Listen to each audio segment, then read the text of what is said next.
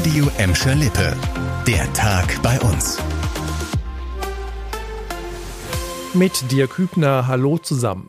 Das Zittern der Mitarbeiter der angeschlagenen Warenhauskette Galeria Karstadt Kaufhof um ihre Jobs ist wieder da. Auch bei uns in Gelsenkirchen. Jetzt bekommen sie Unterstützung vom Städtetag NRW.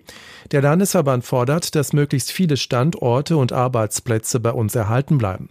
Auch die Filiale auf der Gelsenkirchener Bahnhofstraße steht, wie alle Standorte bundesweit, auf der Kippe. Die Schließung von Warenhäusern würde den Innenstädten die Zukunftsaussichten nehmen und den Menschen einen Ort der Versorgung und Begegnung, sagt der Vorsitzende des Städtetags NRW, der Essener Oberbürgermeister Thomas Kufen.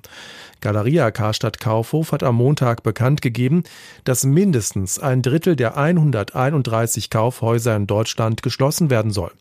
Der Standort Gelsenkirchen hatte schon eine erste Schließungswelle vor zwei Jahren überlebt. Jetzt mal etwas bessere Wirtschaftsnachrichten. Heute gab es wie jeden Monat die neuen Arbeitslosenzahlen für Gladbeck, Bottrop und Gelsenkirchen und da wurde klar, dass auf dem Arbeitsmarkt bei uns sich im Oktober zumindest in Gelsenkirchen etwas getan hat. Und zwar in die positive Richtung. Die Arbeitslosenquote ist von 14,5 auf 14,3 Prozent zurückgegangen. Die Geschäftsführerin freut vor allem, dass Gelsenkirchener Unternehmen im Oktober deutlich mehr freie Stellen gemeldet haben. Allerdings ist natürlich die Zahl der Arbeitslosen immer noch auf einem sehr hohen Niveau. In Gladbeck und Bottrop hat sich bei den Arbeitslosenquoten kaum etwas getan. In Bottrop liegt sie unverändert bei 7,4 Prozent. In Gladbeck ist sie ganz leicht auf 10,9 Prozent gesunken. Insgesamt waren im Oktober gut 27.500 Menschen bei uns auf der Suche nach einem Job. Die Geschichte unseres Landes NRW können wir seit heute hautnah in Gelsenkirchen erleben. Das Haus der Geschichte macht Station in der Stadt. Normalerweise sitzt das Museum in Düsseldorf, jetzt tourt es durch das Land. Seit heute steht das mobile Museum in Form eines Containers vor dem Hans-Sachs-Haus in der Innenstadt. Bis zum 13. November wird dort die NRW-Geschichte erzählt, von der Landesgründung bis heute. Außerdem wird es dort verschiedene Aktionen geben, unter anderem den Sammelsamstag in der kommenden Woche. Dort können Gelsenkirchner persönliche Stücke abgeben, die sie mit NRW verbinden.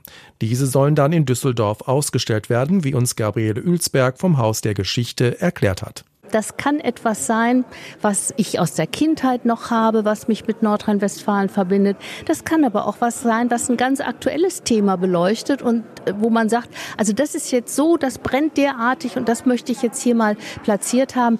Also dass es so ein bisschen spannend ist. Nach Aachen ist Gelsenkirchen die zweite Station der Museumstour durch Nordrhein-Westfalen. Insgesamt sollen in den kommenden Jahren alle 53 Kreise und kreisfreien Städte des Landes besucht werden, also auch Bottrop und der Kreis Recklinghausen. Zur NRW-Geschichte gehört natürlich auch unser traditionsreicher FC Schalke 04. Allerdings ist der Verein aktuell von seiner ruhmreichen Geschichte meilenweit entfernt. Schlusslicht der Tabelle sind die Schalker und kämpfen schon jetzt gegen den drohenden Abstieg aus der Bundesliga. Außerdem hat der Verein auch noch ein fast unglaubliches Verletzungspech. Heute gab es die nächste Schocknachricht.